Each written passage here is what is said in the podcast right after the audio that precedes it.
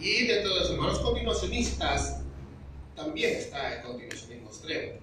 Incluso un falso continuacionismo, porque como te repito, una cosa es que tú creas en la continuidad de los dones conforme a la Biblia, y otra cosa es que tú, como no crees realmente en los dones, como está en la Biblia, terminas falsificándolos. Porque, por ejemplo, los hermanos de rama pentecostal dicen de que, por ejemplo, los dones están vigentes, así como nosotros, genial. Pero tú te das cuenta que muchas de estas iglesias, al menos en nuestra ciudad la mayoría, eh, los dones del Espíritu Santo no se practican como dice la Biblia. Como vimos la semana pasada, las lenguas eran idiomas por un contexto de misiones. Pero en muchas iglesias, incluso llenas de hermanos piadosos, no se está practicando así. Se está falsificando el don. Porque en realidad no se está esperando que Dios envíe, administre su poder y los dones que da a su iglesia de una manera soberana, sino que nosotros la estamos tratando de forzar. ¿Te has dado cuenta? Nosotros tratamos de forzar a Dios en la administración de sus dones soberanamente y terminamos falsificándolos.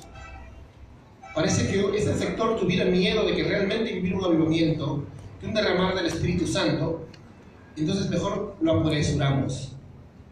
No vamos a meterle una apresurada, vamos a falsificarlos. No creo que lo digan así, ¿eh? pero de todas maneras ellos ya, es una tradición de uno tras otro. Dije, rato dije. La final trompeta. Eh, no, me quedaba traumado con el canto de canto Sí, sí. bueno, entonces el otro extremo también parece lo mismo. Parece que, bueno, dicen este, tras los desórdenes de, de Azusa, ¿alguien sabe qué es Azusa? La calle, la calle no. Era una calle en Estados Unidos donde había un local donde muchos hermanos dicen haber vivido un avivamiento llamado el avivamiento de Azusa que Sí, de ahí salieron muchos hermanos que Dios usó en verdaderos ayuntamientos y otros que se torcieron para el mal, para su propia perdición, como dice el apóstol Pablo, Pedro. Eh, entonces, a partir de eso se nace el movimiento pentecostal y con él una serie de falsificaciones en los últimos más de 100 años. Entonces muchos hermanos tomaron un sensacionismo ya un poco diferente al que era de la historia. La historia decía, los dones no están vigentes, pero Dios es soberano para administrarlos como Él quiera. En cambio, el sensacionismo actual dice, no, no hay nada. Punto.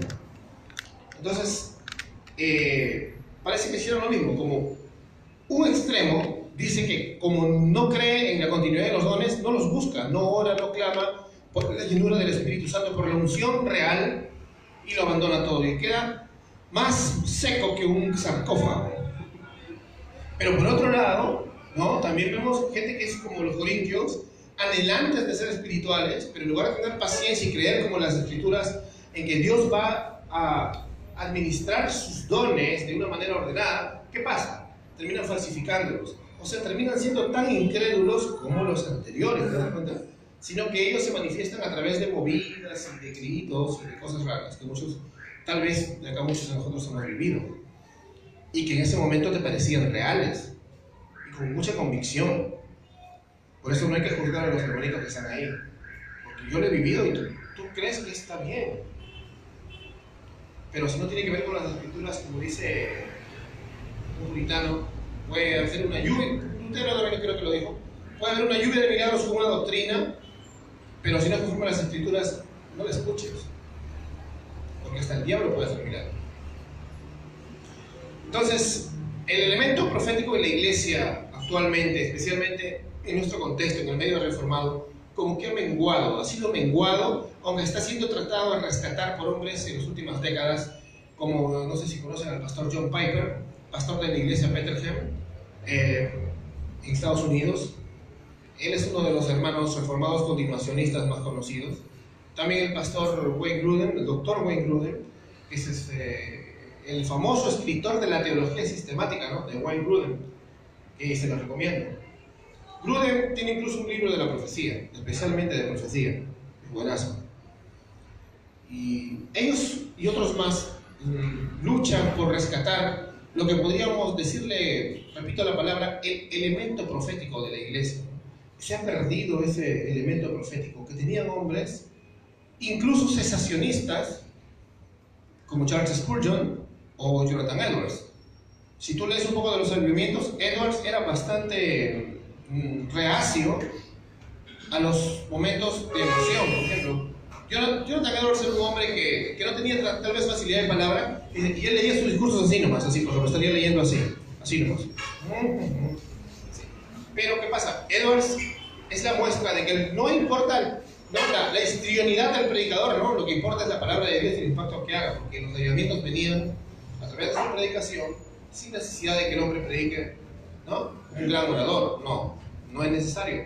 Necesidad de la palabra, Dios obra, porque es su palabra obrando. Whitfield era muy diferente, ¿no? Con diferencia de Jonathan Edwards, no era tan teólogo en el sentido de académico, pero el hombre se paraba ante las multitudes y hablaba ¿no? elocuentemente. Pero ¿qué pasaba? ¿Cuál era lo que los unía? Es que había un elemento profético en su predicación. Y eso lo podían dar testimonio a todas las personas alrededor que estaban ahí y empezaban a convertirse. Pero ¿cuál ha sido el testimonio del elemento profético de la iglesia en los últimos 150 años? Lamentablemente, y acá en el Perú, en los últimos 80 años ha sido pésimo, porque desde que han llegado los hermanos evangélicos al Perú y Dios los ha usado, Siempre les repito como logro que compren el libro de Juan Bautista Kessler, ¿no? Historia de la Evangelización en el Perú, porque van a aprender mucho de nuestros hermanos.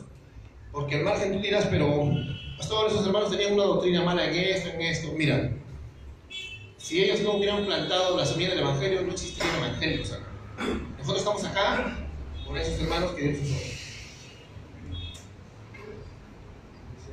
Hay que darle las gracias a Dios que use su pueblo. Él puede usar a los corintios para conquistar una nación. Míralo como que es una, una prueba, ¿no? Mira, si los corintios en 80 años podemos criticarlos, han hecho un hay la iglesia cristiana evangélica está en crecimiento, han hecho mucho.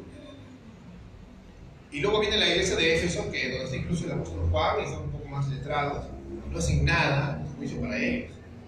Así que siempre que darle gracias a Dios por los hermanos que nos antecedieron, las generaciones que nos antecedieron. Entonces, a pesar de eso, después de haber halagado a mis hermanos, tengo también que ser crítico con esto. El testimonio profético de la iglesia no ha sido bueno. Primero, en cuanto a su predicación, porque recuerden, predicar también es un testimonio profético, no solamente una profecía un poco más sobrenatural.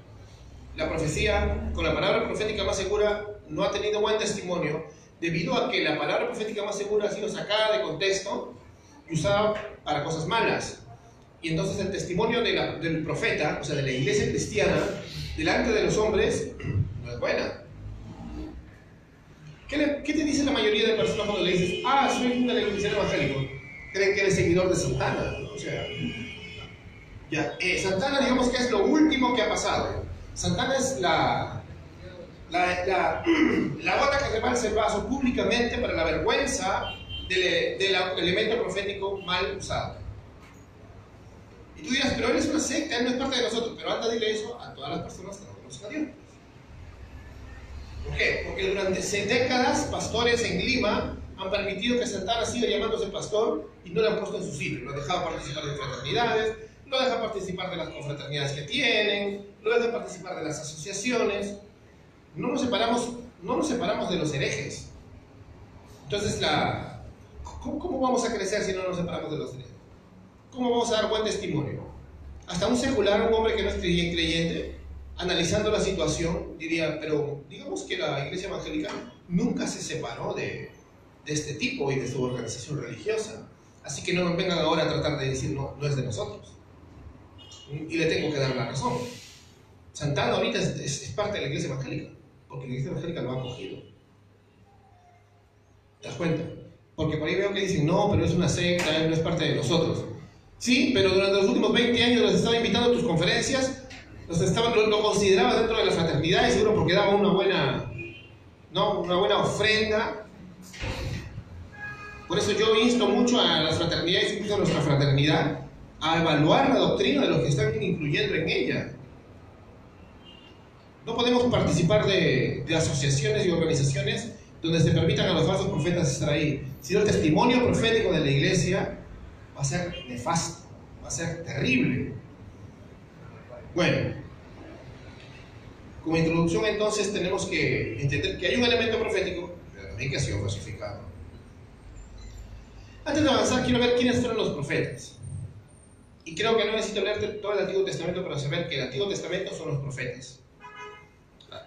La Torá, los cinco primeros libros, eran considerados por los judíos como escritos por Moisés. Moisés era profeta. Los escritos, que son los salmos, perdón, este, cantares, todos los libros eclesiastés son considerados escritos, que también escritos por profetas. Y los profetas en sí mismos, los ketubim en hebreo, que son los profetas mayores y menores, también, bueno, de hecho que son los profetas. También se le llama la ley de los profetas, se le llama la ley, los profetas y los escritos, como quieras. Todo el Antiguo Testamento son los profetas. Todo el Antiguo Testamento está escrito por profetas. Esos profetas canónicos, porque hay Elías, hay Eliseo, ¿no? Y no hay un libro de Eliseo ahí. Entonces te das cuenta que hay una diferencia entre canon y profeta. Pero ¿qué diferencia había entre Elías y Eliseo? Claro que Dios usaba con grandes maravillas y milagros. A Isaías Jeremías, que si tú ves que no se dio un milagro Jeremías. Solo tiene visiones, ¿no visto? Ezequiel tampoco hace milagros. Solo tiene visiones. Escribe, confronta a los reyes, meten a la cárcel. Pero él no hace milagros. Elías y Eliseo sí. Diferente, es otro, don Es otro tipo de profeta. Es que todos los profetas canónicos se le llaman profetas de oficio. Entonces, ese es un verdadero profeta, un profeta de oficio. Entonces, ¿Qué predicaban los profetas de oficio? ¿Cuál era su mensaje? ¿A qué apuntaban? En general, ellos apuntaban a la obra consumada del Mesías que habría de venir. Ese Mesías que habría de venir era el punto focal de la predicación de todos los profetas. Pero también había otro punto, que era la futura condenación de Israel por su rebeldía. Que está en Deuteronomio 28 profetizar bendiciones de la obediencia, maldiciones de la desobediencia, y al final dice, pero ustedes van a desobedecer. O sea, ni siquiera les da esperanza. Yo creo que Moisés murió este, gozoso en su Señor, pero lamentando lo que le iba a pasar a las generaciones que vienen por desobedientes. Porque el problema no era simplemente que esa promoción estaba un poco desobediente, sino que el corazón del ser humano a nivel mundial es así. Estamos depravados, muertos, y si no es una obra sobrenatural de Dios en nuestra vida, nosotros no lo vamos a adorar.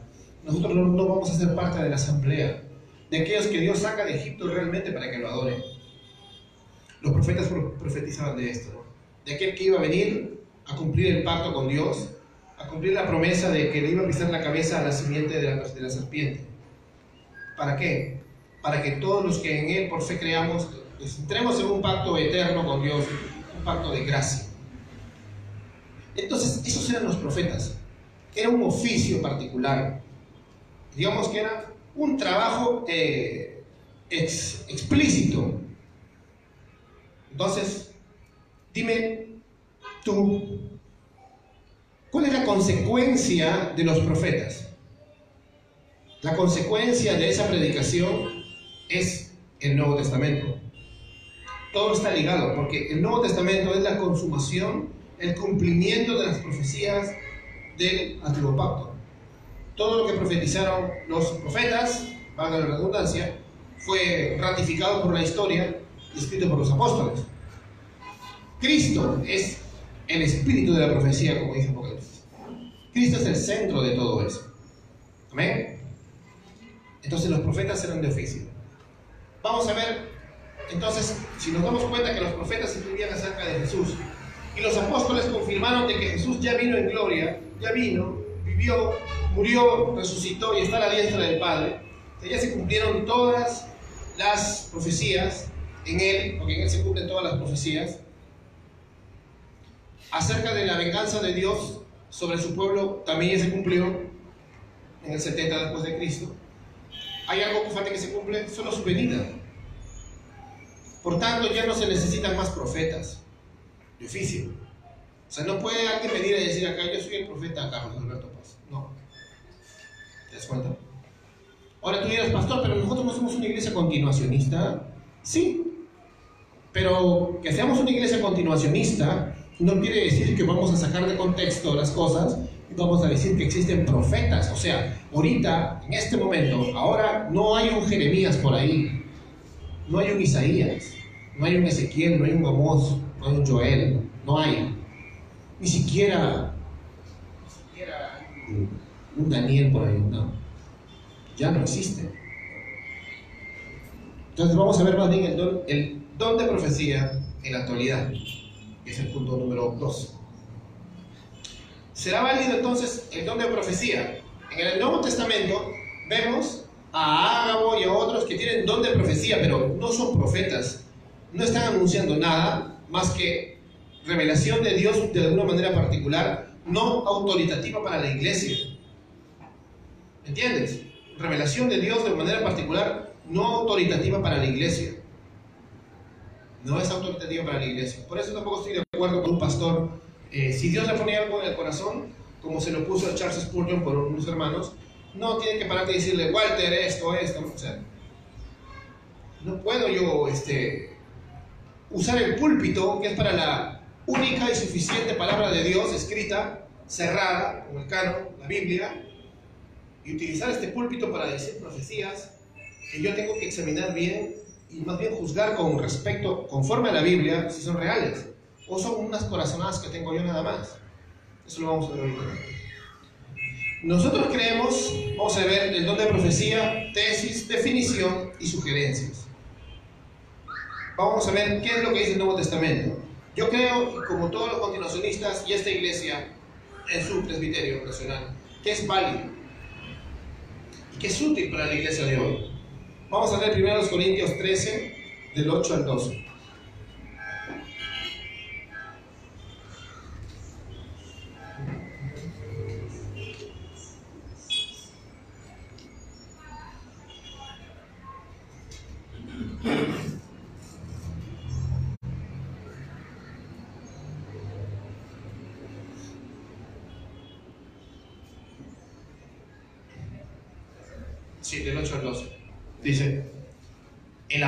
Nunca deja de ser, pero si hay dones de profecía, se acabarán. Yo estoy leyendo en la Biblia de las Américas. El amor nunca deja de ser, pero si hay dones de profecía, se acabarán. Si hay lenguas, si hay idiomas, cesarán. Si hay conocimiento, se acabará. Porque en parte conocemos y en parte profetizamos. Pero cuando venga lo perfecto, lo incompleto se acabará. Cuando yo era niño hablaba como un niño, pensaba como un niño, razonaba como niño, pero cuando llegué a ser hombre dejé las cosas del niño. Porque ahora vemos por un espejo, veladamente, pero ese entonces veremos cara a cara.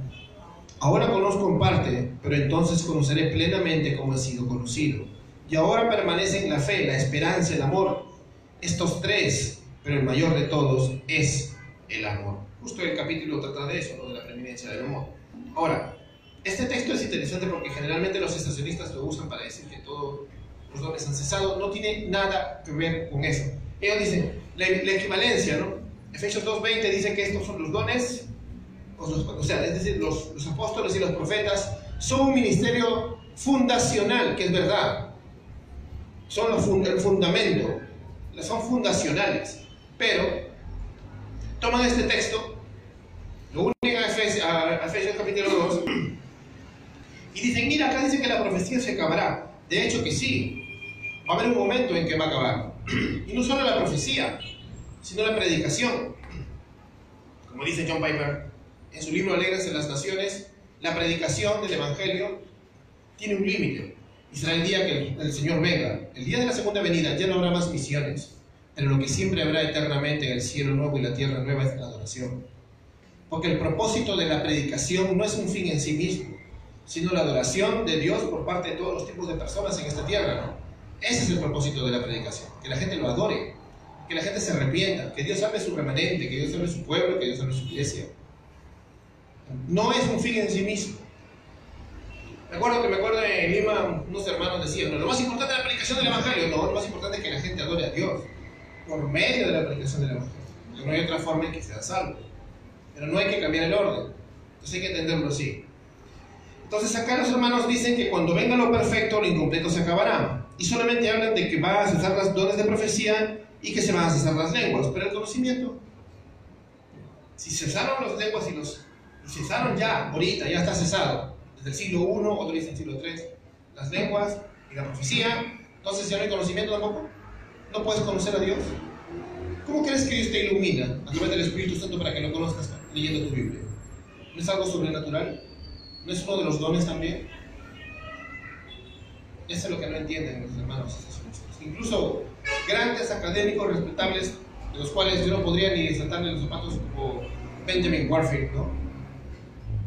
Presionado por, por el modernismo y por el que querían destruir el sobrenaturalismo de la Biblia, eh, presentó una tesis acerca de su postura sensacionista, que digamos que es la base de la mayoría de hermanos sensacionistas. No tiene sentido. No, no puedes forzar el texto a decirle que lo perfecto es el canon, cuando los corintios nunca lo hubieran entendido de esa manera. Cuando venga lo perfecto no es el cierre del canon, lo perfecto es Cristo. Por ejemplo, por ejemplo, dice Porque cuando, por ahora vemos por un espejo verdaderamente, pero entonces veremos cara a cara. Ahora conozco en parte, pero entonces conoceré plenamente cómo he sido conocido. Entonces, o sea, cuando se cierra el canon, habla de la segunda venida de nuestro Señor. Dice que ahora se ve como por espejo. Recuerda que en ese tiempo los espejos no era que te, ves igual, eran recontra opacos. No, no podías verte en un espejo. Era como verte en una lata de kirma, así, una plancha de kirma, así. Le sacas el, latón, eh, así era, horrible, es un espejo. Los más ricos tenían los espejos un poquito, ya que un poco más, los faraones, los romanos, los príncipes. Pero la gente normal tenía unos espejos muy, muy, muy precarios. Pues decía, vemos, vemos borrosamente, más o menos dice Pablo, y entonces veremos realmente cómo son. Cuando venga el canon, cuando venga Cristo. los corintios ni siquiera se imaginaban que esta carta iba a ser parte de un canon. Es más, para ellos el canon ya estaba cerrado, ¿no? Porque para ellos, ¿cuál era el canon? Era Torah, la Tanaj, perdón. La Tanaj, el canon. Entonces no tiene sentido.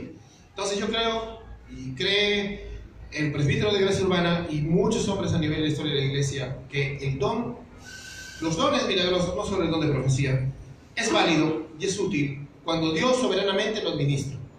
No cuando tú lo buscas nada más o cuando te lo imaginas. Eh, es una expresión impulsada por el Espíritu, sostenida por el Espíritu que está arraigada a una verdadera revelación por parte de Dios al corazón de una persona. O sea, el don de profecía es una, como decían los puritanos, es una impresión de Dios en tu corazón para cuestiones de consolación, de exhortación. No es doctrinal. Hay que entender eso. El don de profecía no tiene autoridad a la par con las escrituras. Y no es autoritario para la iglesia. Ya que las escrituras son verbalmente inspiradas y no solo impulsadas por el Espíritu y sostenidas por éste. Las mismas palabras de los escritores bíblicos son las palabras de Dios mismo. Cuando tú lees la Biblia es Dios hablándote. Y si te das cuenta, si nosotros tenemos una impresión del Espíritu Santo que, realmente pone algo Dios en tu corazón para decirle a tu hermano, ¿tú crees que vas a poder hacer la autoridad sabiendo que tú eres imperfecto? Ahora, quiero que quede claro algo. Hay hermanos que dicen que hay una profecía falible. Esto está mal. Yo creo que la impresión en el corazón de parte de Dios es infalible. Pero los falibles somos nosotros. Imagínate por qué la autoridad de la profecía nunca puede ser autoritaria en la iglesia. Si teniendo la palabra profética más segura, teniendo la palabra profética más segura, a veces la, no la entendemos y podemos errar en el blanco, ¿no? Tienes la palabra más segura, tienes las escrituras. Y tú teniendo esta escritura en tu mano y en tu corazón, porque creo que eres creyente, tú la predicas mal.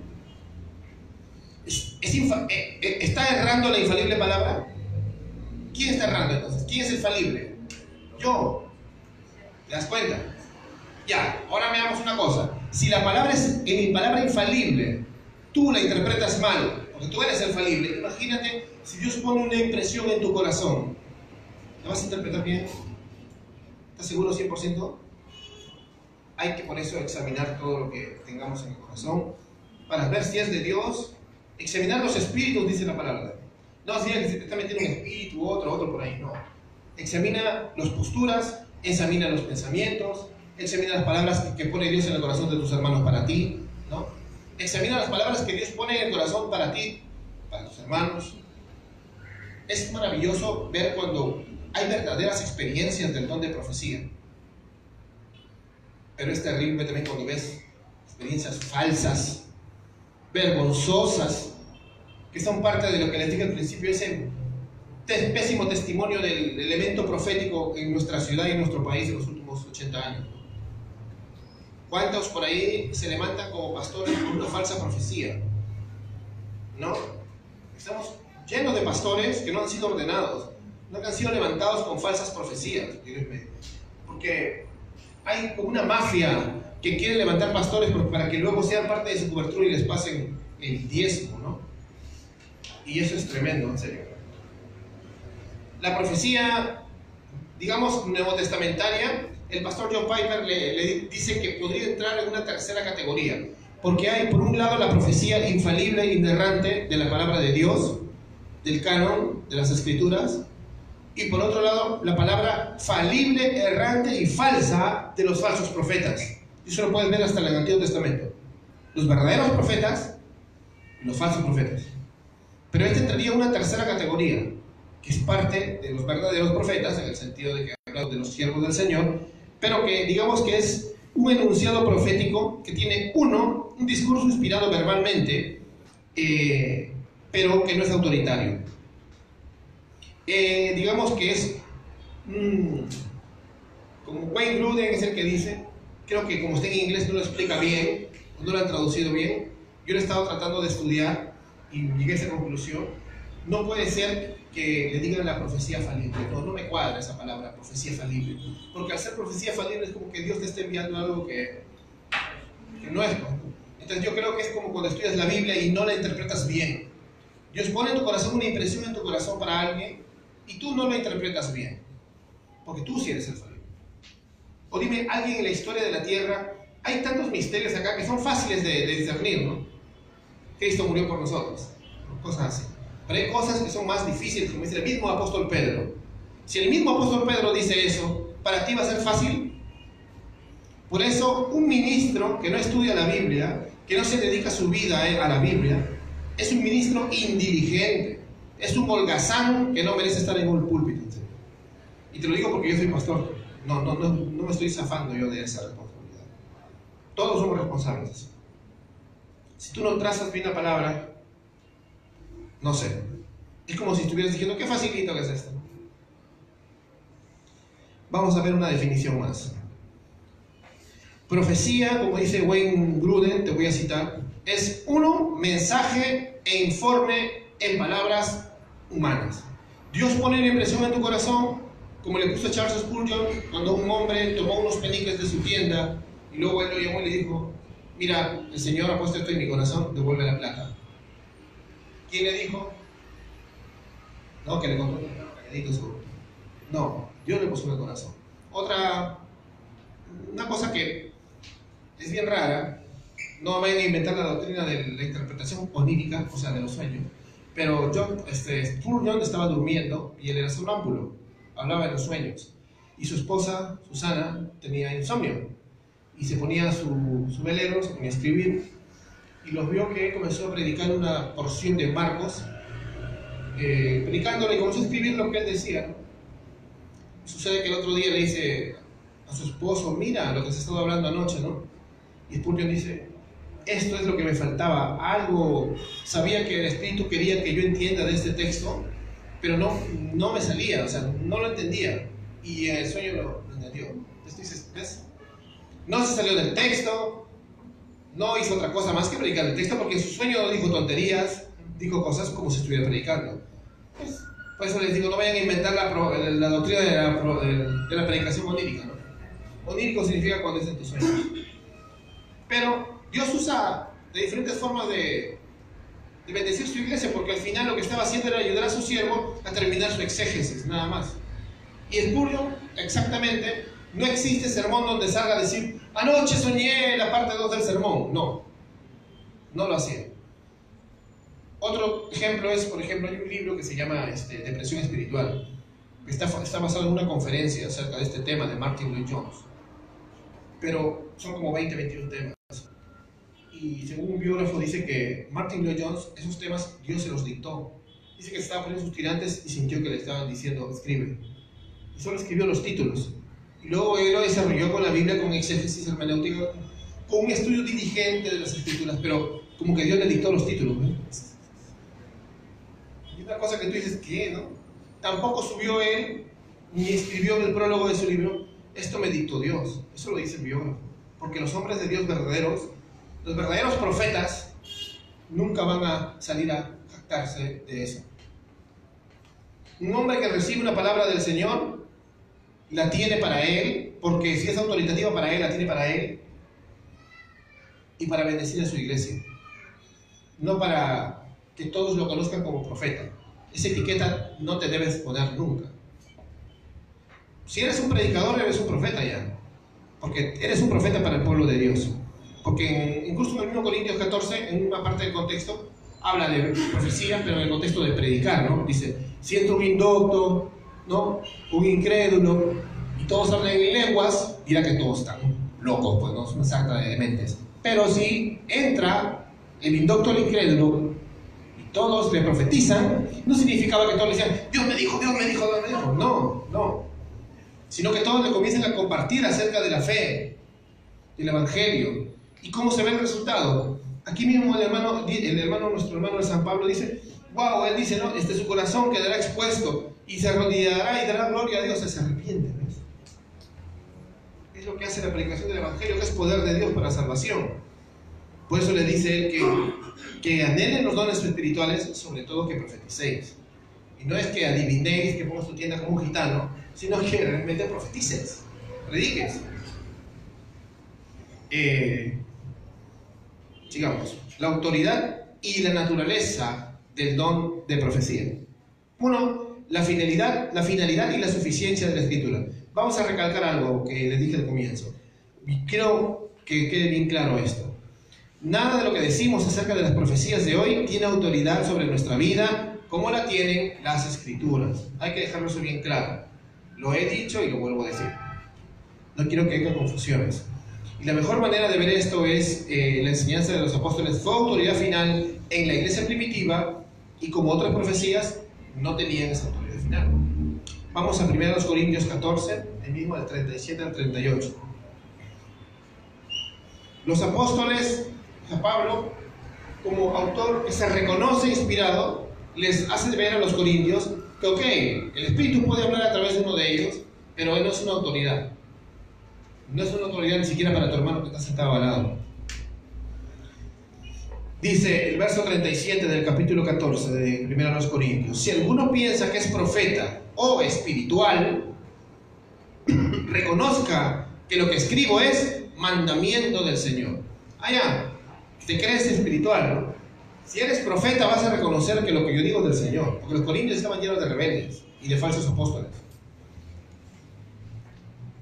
Por ejemplo, si se para un apóstol y comienza a sacar de contexto textos del Antiguo Testamento para decirte que, es, que, que vas a ser rico si le das dinero al equeco, o sea, a él mismo. Entonces, y yo le muestro el contexto verdadero de estos textos, digo, pastor, pastor no, no, bueno, seamos irénicos, apóstol, esto no está en las escrituras.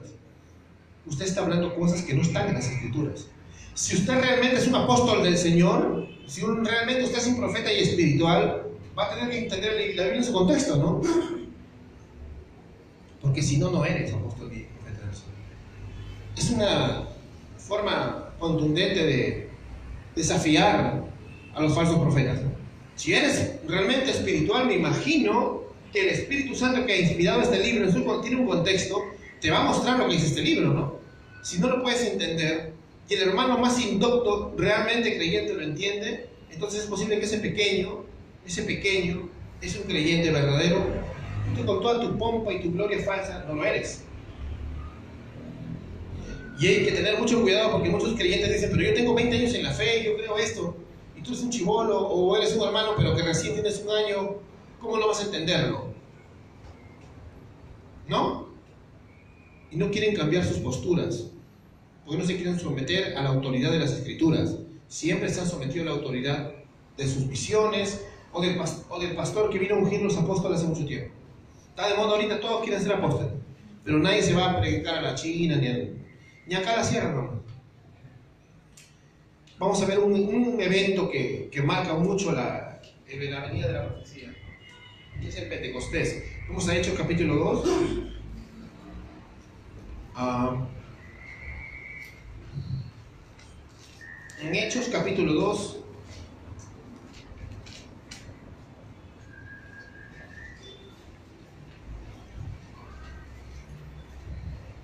Eh, primero vamos a ver lo que sucedió en Pentecostés y después vamos a explicar qué es lo que pasó en Pentecostés. Dice, eh, para aprender sobre el de profecía. Eh, la situación es esta, ¿no? El día de Pentecostés, 50 días después de la resurrección de Jesús, hay 120 hombres y mujeres creyentes verdaderos orando, esperando para ser, como dice Lucas, investidos de poder de lo alto. Dice eh, el apóstol Pedro predicando, sino que esto es lo que fue dicho por medio del profeta Joel, verso 17. Y sucederá que en los últimos días, dice Dios, te derramaré de mi espíritu sobre toda carne. Vuestros hijos y vuestras hijas profetizarán. Vuestros jóvenes verán visiones. Vuestros ancianos soñarán sueños. Y aún sobre mis siervos y sobre mis siervas derramaré mi espíritu en esos días y profetizarán. Mostraré prodigios arriba en el cielo y señales debajo de la tierra. Sangre, fuego y columna de humo. El sol se convertirá en tinieblas y la luna en sangre antes que venga el día grande y glorioso del Señor. Y sucederá que todo aquel que invoque el nombre del Señor será salvo.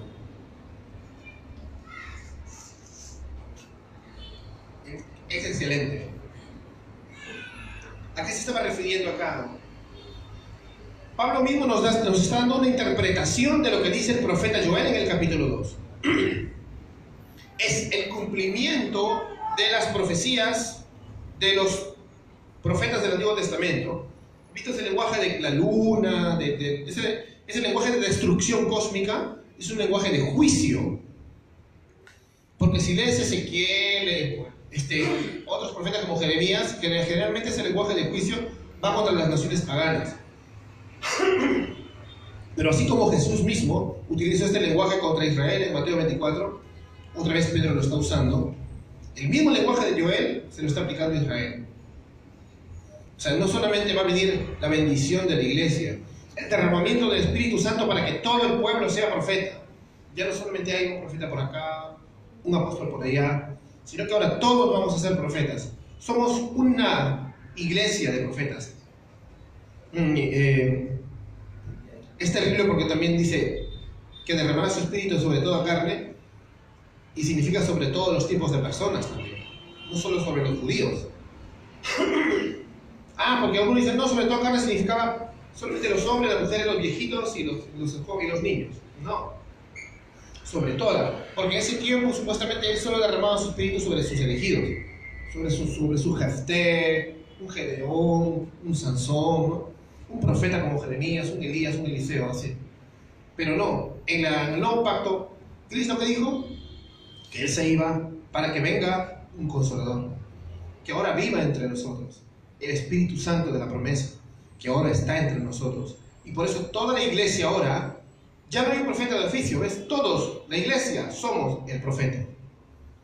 Si tú te haces llamar profeta de una manera individualista, estás quitándole la corona al Señor y estás quitándole el trabajo de todo el cuerpo de Cristo.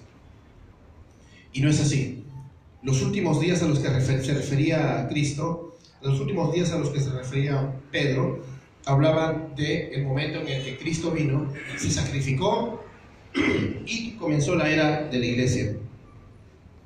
Y esta promesa, hermanos, de que el reino está ahora acá, es para nosotros y para nuestros hijos. Por eso cuando nace tu hijo, nace dentro de un pacto con Dios, nace dentro del pacto con Dios en un reino.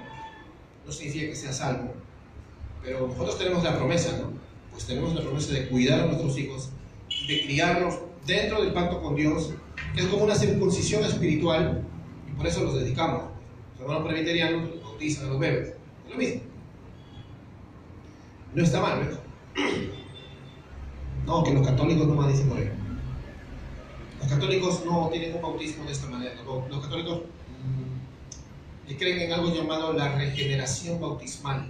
Es decir, que cuando bautizas a tu bebé o a tu niño, en ese momento se le borra el pecado original y es regenerado. Eso es falso. También lo creen otros hermanos protestantes, eso no es así. Eh, otro punto, después de haber dejado claro. Uno, la profecía verdadera, infalible, inerrante es la Biblia. Dos, la el don de profecía en el Nuevo Testamento es una impresión en el corazón de parte de Dios que debe ser examinado con las escrituras. Tres, el verdadero profeta ahora es la iglesia. Cuando predicas el Evangelio, estás profetizando. No necesariamente Dios te tiene que poner algo en el corazón. Cuando predicas el Evangelio, estás cumpliendo lo que dijo el profeta Joel. Amén. Ahora, el peligro de sobreestimar el papel de la profecía en la iglesia. Como te dije, hay dos extremos que subestiman al, al, don verdadero de profecía y unos ya no oran por él. Por eso son iglesias que parecen la pirámide de Munra. Pero hay otros que lo falsifican y llegan a ser más blasfemos todavía. Porque al menos estos se quedan callados, no oran, no dicen nada y ahí se quedan, secos como una nuez. Pero los de acá dicen estar vivos. Pero tú sabes qué es falsificar algo que dice ser palabra de Dios. Decir que Dios dijo algo que no dice. Poner, poner en la boca de nuestro Señor algo que Él no ha dicho. Que, que tenga Dios misericordia de que no hagamos eso. El peligro de subestimar el papel de la profecía. Eh, es necesario entender esto, ¿no?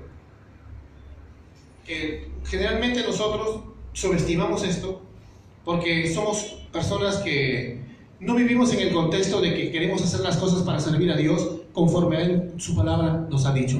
A veces hay gente muy obediente ya dentro de las iglesias del Señor, gente muy obediente, pero son como un siervo que conoce lo que dice su, su amo, conoce la lista de check-ins que tiene que hacer para que el amo diga, wow, excelente servicio, excelente trabajo, y lo hacen. Pero eso no significa que conozca a su Señor. El día que el amo no le dé la lista de check-ins y le diga, haz conforme mi voluntad, pero no le dé la lista de check-ins, no va a saber qué hacer. Cristo busca gente que se conforme a la imagen de su Hijo. El Señor busca gente que se conforme a la imagen de Cristo. Tú no, debes, tú no tienes una lista de check-ins nada más, ¿no? Y no, Dios no quiere que tú solo, solo te conformes a esa lista ¿no? Ya, todo esto lo hice. Yo estoy en la iglesia. Él quiere que te conformes a la imagen de su Hijo y lo conozcas tanto que le sirvas como a Él le place, porque tú sabes cómo es tu Señor, porque tú conoces cuál es tu Dios. Porque tú pides iluminación todos los días para que la palabra sea un mar gigantesco donde nada y puedas buscar más y más y más de las mismas verdades que se escribieron hace casi más de dos mil años. Amén. Hay que entenderlo de esta manera, hermanos, porque de, otra forma vamos a nosotros a, torcer y a menospreciar el don de profecía. John Piper también dice ¿no? que él ora por el don de profecía antes de, de, de cada sermón que hace. Y muchas, muchas veces, hermanos, le han dado testimonios de que eh, justo eh, una parte que él tocó, que no había estado en su bosquejo, sino que Dios le puso en el corazón, conforme al texto que había estudiado, pero que no lo había apuntado ni la tenía en mente. Entonces, se le acercó un hermano y le dijo, pastor, Dios me ha tocado, ¿con qué parte del sermón? Con esto. Justo eso era lo que eh, Dios le había puesto en el corazón conforme al texto, ¿no? conforme a su palabra inspirada, pero eh, Piper tampoco hace pompa en ese momento, ¿no? ah, ya vino la profecía, ¿no? nada de eso. Hay que saber administrar los dones del Señor. ¿no? Eh, nosotros tenemos que entender que para conformarnos a la voluntad de Dios, tenemos que clamar por el don de profecía, ¿no? Y que la voluntad de Dios va a ser probada, ¿no? Va a ser examinada por la Biblia.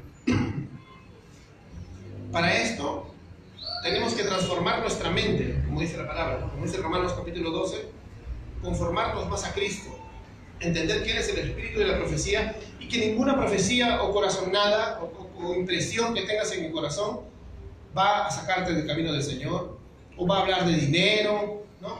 O va a hablarte otras tonterías. Todas estas cosas no vienen de parte del Señor.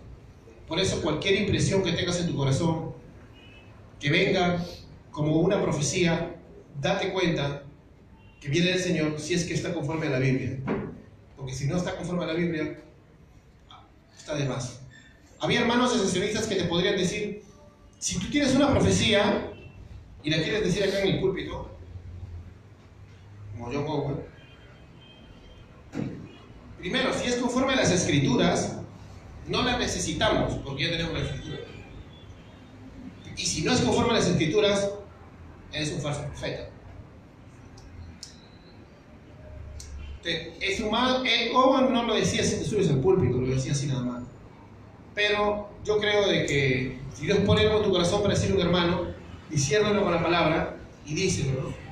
pero nunca en el púlpito, jamás. Porque acá, si eres un falso profeta, si dices algo no es. Será mejor mil veces que vea, enseñe lo que dice la palabra y no lo que, lo que Dios te dijo, te puso en el corazón. Nosotros somos continuacionistas, hermanos. Dependemos del Espíritu Santo. Creemos que las obras del Señor están operativas, pero nosotros no creemos que podemos manipular la obra soberana de Dios. Así como entendimos que las lenguas son idiomas la semana pasada, y que Dios iba a dispensar y administrar sus dones en el contexto de su soberana voluntad, la profecía es igual. Ora todos los días, por eso.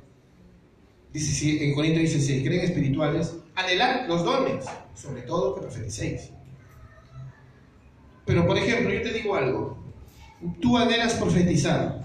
Si me voy por tu cuadra, ¿a cuánto les has predicado el Evangelio? ¿Conoces tus vecinos que eres creyente? ¿O te conocen como el sinvergüenza que sale con su Biblia por ahí? Te digo, pues.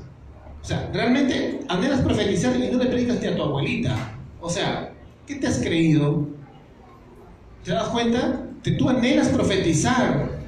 Quiero orar para, para que, para que te, te, hablo de un anhelo verdadero. Ya no te hablo de que, que te quieres volver profeta, sino que quieres que Dios te muestre más y más impresiones en el corazón de las profundidades de las riquezas del mar de su gracia y su palabra. Hermoso, hermoso deseo. Pero si no le estás predicando a nadie en tu casa, es otra forma de profetizar, ¿no? Porque ahora todos somos la iglesia, todos somos el profeta. ¿Cómo? ¿Cómo clamas por algo que, que solo está sirviendo para tu ego? Dios no, te, Dios no te va a dar nada si se da cuenta de que tú estás clamando por el don de profecía para que digan que eres más espiritual. Y recuerda, como dice el apóstol Pablo, está bien, él quiere que clames por profecía, pero sobre todo predica, pues. Y recuerda que esos son mandamientos del Señor, no es una sugerencia. Por eso utilicé la palabra sinvergüenza hace rato. Porque tú puedes ser un gran sinvergüenza sin, sin querer hacerlo, ¿no? De repente, no, no, no lo piensas. No dices, ah, no me importa nada, voy a, voy a pedir una profecía para que todos me aplaudan. Puedes terminar como esos falsos profetas ahí sacándole dinero a la gente. O, o pareciendo un entrenador de coaching, ¿no? Un coaching ¿Para qué poner un coaching evangélico? Los coaching evangélicos son malísimos, en serio. Son una vergüenza. Mejor me voy a, a Acrópolis. O sea, si quieres coaching para ventas, ándate a, un mundano, en serio. Porque los evangélicos, acá al menos en Trujillo, pura paja no más venden. Que se queman todo. De muy baja calidad. Así que eso no es ser un profeta. Ser un gran predicador histriónico y un gran orador no es ser un profeta el hombre más sencillo de la iglesia, que predica el Evangelio, que realmente lo predica a diestra y siniestra, que Dios usa para impactar la sociedad, que Dios comienza a sumergirlo en el mar de su palabra, comienza a mostrarle más más impresiones en su corazón. El hombre que llega a la espiritualidad de la conexión con Dios más y más en oración, es posible que Dios comience a usarlo como un profeta. Mientras tanto, no te alucines ni te imagines que vas a ser profeta si no disciplinas tu vida. Amén. Como hablamos hace unos sermones, las disciplinas espirituales, no te imagines que va a pasar eso. Entonces concluimos dejando bien claro, la profecía del Antiguo Testamento era un oficio irrepetible. Ya no hay profetas, ya no hay apóstoles, porque también el oficio de los apóstoles era irrepetible. Ahora, hay un carácter profético, un elemento profético, sí, que es el elemento de la predicación. Y en medio de la predicación Dios puede poner una impresión del Espíritu Santo que tendrás que discernir y en una, profecía para el pueblo. Una profecía para, para Trujillo. Pero no que va a caer un no. Una profecía que tiene que ver con el Evangelio de Jesucristo. Con lo que Dios puede hacer a través de su poderoso Evangelio. Entonces, no hay más profetas.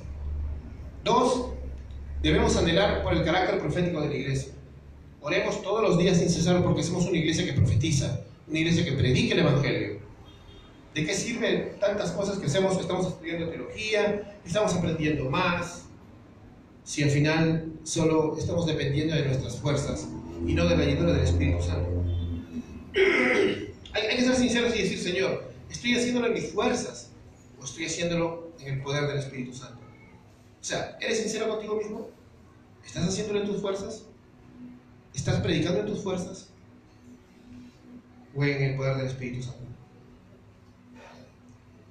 Yo creo que es maravilloso si el Señor comienza a usarnos como una iglesia que realmente profetiza. Pero será terrible si nosotros llegamos a desviarnos para el extremo que se olvida de clamar por ese poder, por ese poder profético que tenía George Whitfield, que tenía Edwards, paradito tranquilito en su, en su púlpito, que tenía Wesley, ¿no? o que tienen hermanos del pasado que hasta incluso como Martin Lloyd Jones, o que pueden ver predicadores actuales. ¿no? Yo veo muchos predicadores actuales incluso hasta el muy criticado hermano que muchos miramos, Pablo Weishar. Yo creo que ese ministerio no lo hubiera podido hacer si, si él no clamara al Señor por ser lleno del Espíritu Santo todos los días. Por otro lado, nos vamos al otro lado, podemos caer en la falsificación de los dones. Que Dios nos cuide de venir a decir, yo soñé, Dios me dijo, eso no es autoridad para la iglesia. Ora para que Dios te haga un misionero, pues, un profeta de, la palabra de Dios. Ora por entendimiento espiritual. Enfócate en la gloria de Dios. Prueba, examina, verifica y abraza lo que dice la palabra de Dios. Y eso es lo que va a confirmar todo lo que Dios pone en tu corazón. Porque yo creo que Dios pone muchas cosas en el corazón de sus hijos. Pero así como cuando tú estudias la Biblia y la interpretas mal, todo lo que Dios pone en tu corazón, tu pecado lo puede arruinar, y no lo, incluso no lo vas a usar. ¿Amén? Entonces, creo que ha quedado claro. Inclina tu rostro, por favor, vamos a hacer una.